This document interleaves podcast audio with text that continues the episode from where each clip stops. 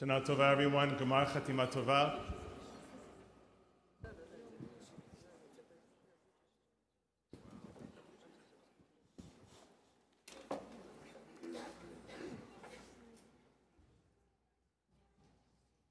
When I was a student, I remember asking my rabbi, I don't, I don't understand, I told him. These rabbis who were in congregation for decades, I asked them, what do they talk about? Don't they run out of things to say to their congregation? And the rabbi told me it's quite the opposite, actually. The better, in fact, we know each other, the more there is to say. And people who are fortunate to serve in congregations for a long time know that there is ever more to talk about. So this year marks my 22nd year as the rabbi here. And I think that it is time that I tell you who I am in a way that you don't actually know, and I didn't know until a little while ago. See, this past summer, my wife Lisa bought a 23andMe kit. As fate would have it, it never got used. And I was the one who opened it, and reminiscent of the eight year old in me, I tried to gather enough spit to get into that little tube. I sent the tube off to their testing center, and I have to admit that when I dropped it off, I was overcome with a weird feeling. What if, I wondered, my genetic ancestors aren't what I think they are? What if I ended up coming from somewhere completely and totally removed of what I and who I believe that I am? Now, I have to tell you that my family name, Flansreich, is not only hard to pronounce, it's also hard to find people who are related to me. And for those who do have my family name, you can be guaranteed one thing that we all are, in fact, related. Years ago in Israel, my father's great uncle told me the story of our name that in the late 17th century, early 18th century, German Jews were required, as were Polish Jews and other Jews, to adopt family names. Some people had names given to them. So you have names like Gold and Stein and Schneider because that's what people did for a living. Other people were given names like Mendelssohn or Jesselson, which were given the names after their fathers because son in German means son of. In Polish, the suffix witz, as in Horowitz, Shmushkovitz, Pelkovitz, means the same thing. But some people bought their names. Apparently, it was very she to buy your name, and my ancestors bought Flansreich. Now, knowing how hard it is to spell and pronounce, I only hope they didn't pay a lot for it. so the other day, my test results arrived, and there is no suspense. I am 99.7% Ashkenazic Jewish. They could have skipped the report and sent me a letter in Yiddish, and it would have been fine. And I got to thinking about this, what it means to be not just emotionally and spiritually, but also genetically Jewish. I got to thinking about this unique fingerprint of generations and who I am. Now, for the record, and you've heard me say this a million times if you've heard me say it once, the Jews, Jews are not a race. We are a people, which is to say that we are a people bound not by genetics, but by faith and belief in history. This is why anyone can become a Jew so long as they choose to care and believe in what we care and believe in. But by the same token, I think there is no denying that due to centuries of persecution, seclusion, and religious commitment, that Jews developed their own genetic peculiarities. This is true for European Jews as it is true for Sephardic and other Middle Eastern Jews. And then I began to consider our time, this place that we live in, and I began to consider the way we live and the way we think, the things we have and the things we want, in short, the reality of everything which is the world that we know and understand. And then, my 23andMe report in my hand. I asked myself, and now I'm asking you who do you think are the most important people to have lived in the past century? Which is to ask, which people are so critically important that if they hadn't lived and accomplished their work, that we would not be the people that we are? My answer would be two Europeans, and it is no surprise that they are Jews. That they happen to be European is a fluke of time and chance. That they are Jews is critical because there could have been no way, no possibility that these two people could have done what they did, have contemplated and given birth to their ideas if they had not been Jews. Both men managed and revealed a world hidden from the eye of the unseen.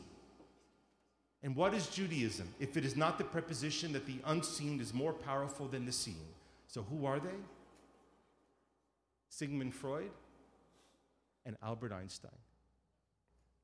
Freud, and please pay no attention to the fact that many of his initial theories were challenged and replaced in subsequent generations, but it was Freud who created and gave life to the reality of your emotional life. Yes, in prior thought, people knew about love and hate, of greed and fear. People understood that there was happiness and melancholy. But what people didn't see is that within each of our minds lies an entire world that storms with the unseen and unconscious forces that push and pull us in ways that we barely, if at all, understand. It was Freud who opened that door and forever changed human life in the world that you live in. So daily, you use words like conflicted and repressed and neurotic and obsessive to describe your life and your reality. And we give little thought, little thought to it. But try to imagine our lives, what it would be like if young Sigmund Freud had been seriously injured or killed when he went on that Shabbat afternoon walk with his grandfather, who was attacked in Freiburg, Germany. Think of how often we reach for the phone to call a therapist when there is a problem in the family or a psychiatrist when the tor- turmoil is great. Now try to imagine if none of that existed. I know you can't. Freud forever altered the emotional landscape of human life. Einstein also lifted the veil on the workings of the unseen universe and changed how humans live. On a simple level, the iPhone, TV, and computer that you own would not exist if Einstein hadn't developed his photoelectric theory. This is the theory that won Einstein the Nobel Prize, not E equals mc squared, by the way. But his greatest work, his theory of relativity, would take more time.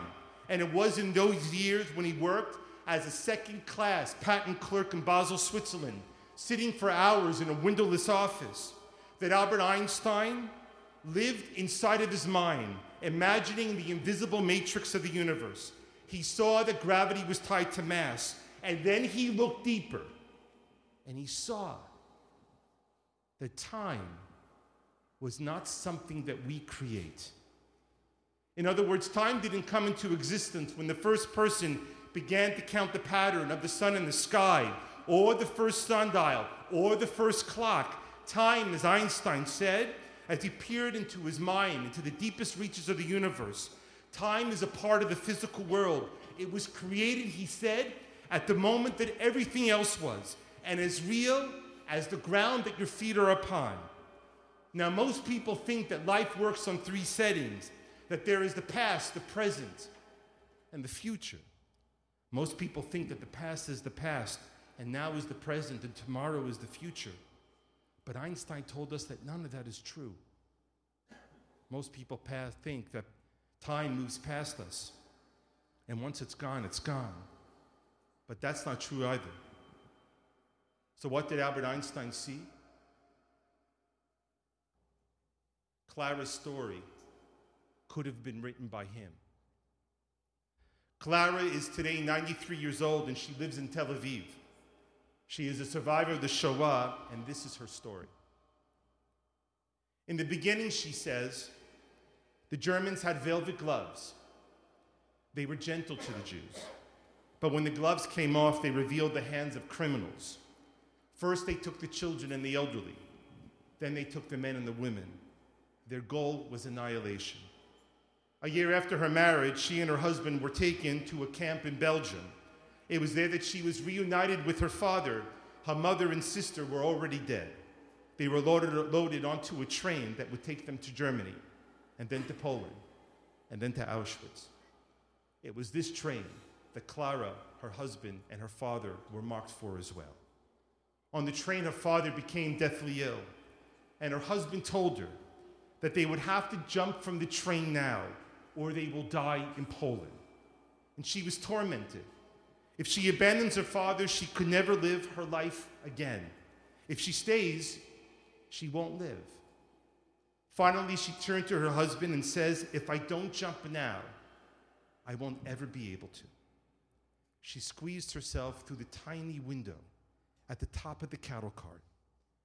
And then she stood on the hitch between the two cars, and in a moment later, she threw herself into the darkness and left her father behind. In the fading shadows, a few moments later, she saw her husband approaching, and they hugged and cried as the train pulled away, knowing that her beloved father was alone and dying. She felt as though time had left her, and she was lost, having, de- having departed her father without a final word of love.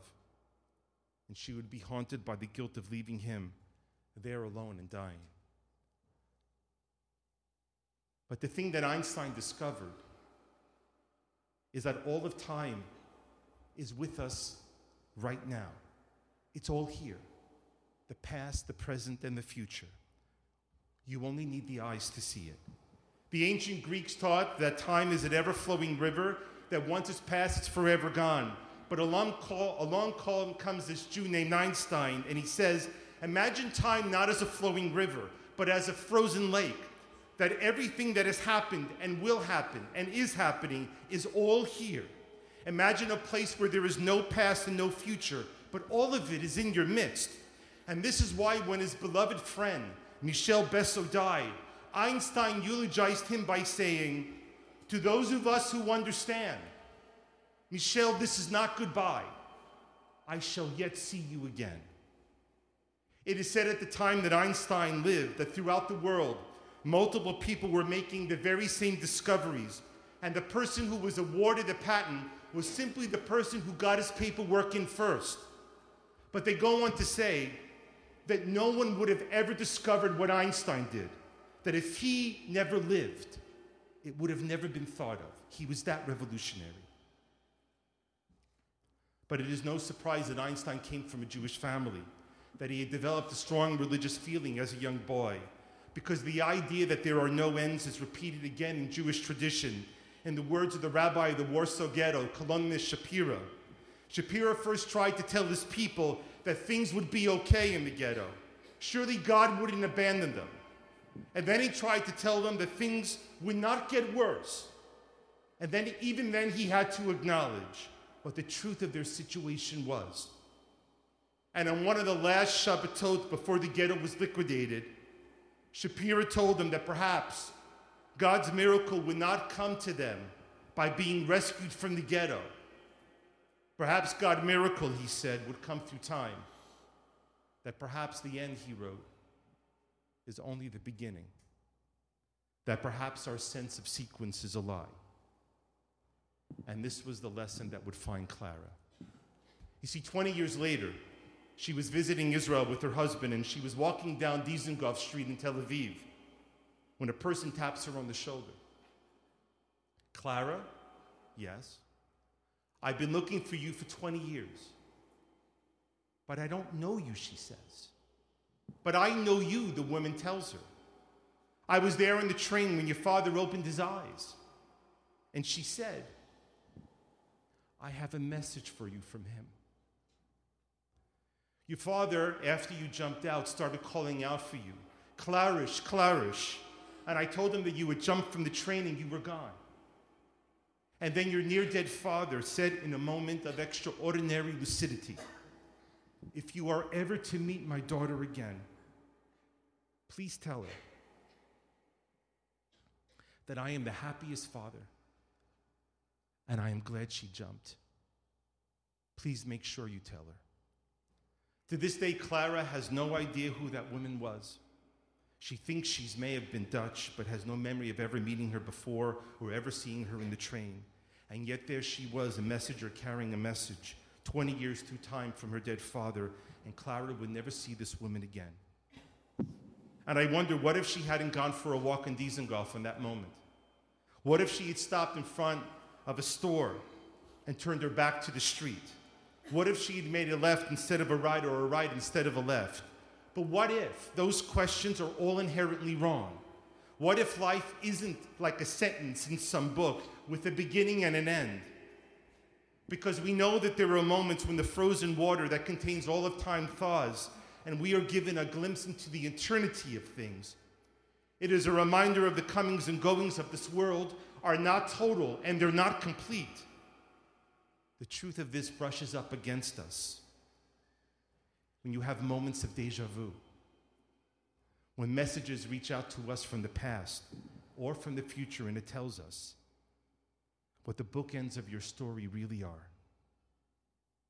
I used to think that the beginning was the beginning of our story, but now I'm not so sure that I believe in beginnings and endings anymore. Because time and memory are strange things. It doesn't work like we think it does. Because we who are so bound by time, by its order, are unable, or perhaps blind, to see the truth of how time really works. That there are no ends, just as there are no beginnings. To those who have loved, we know that the wall that separates between then and now is a stubborn illusion. It is Yizkor that reminds us of this truth because their death is not a death, their life is alive. They are not gone, and we are forever with them as they will forever be with us. Gemar Chatima Tova.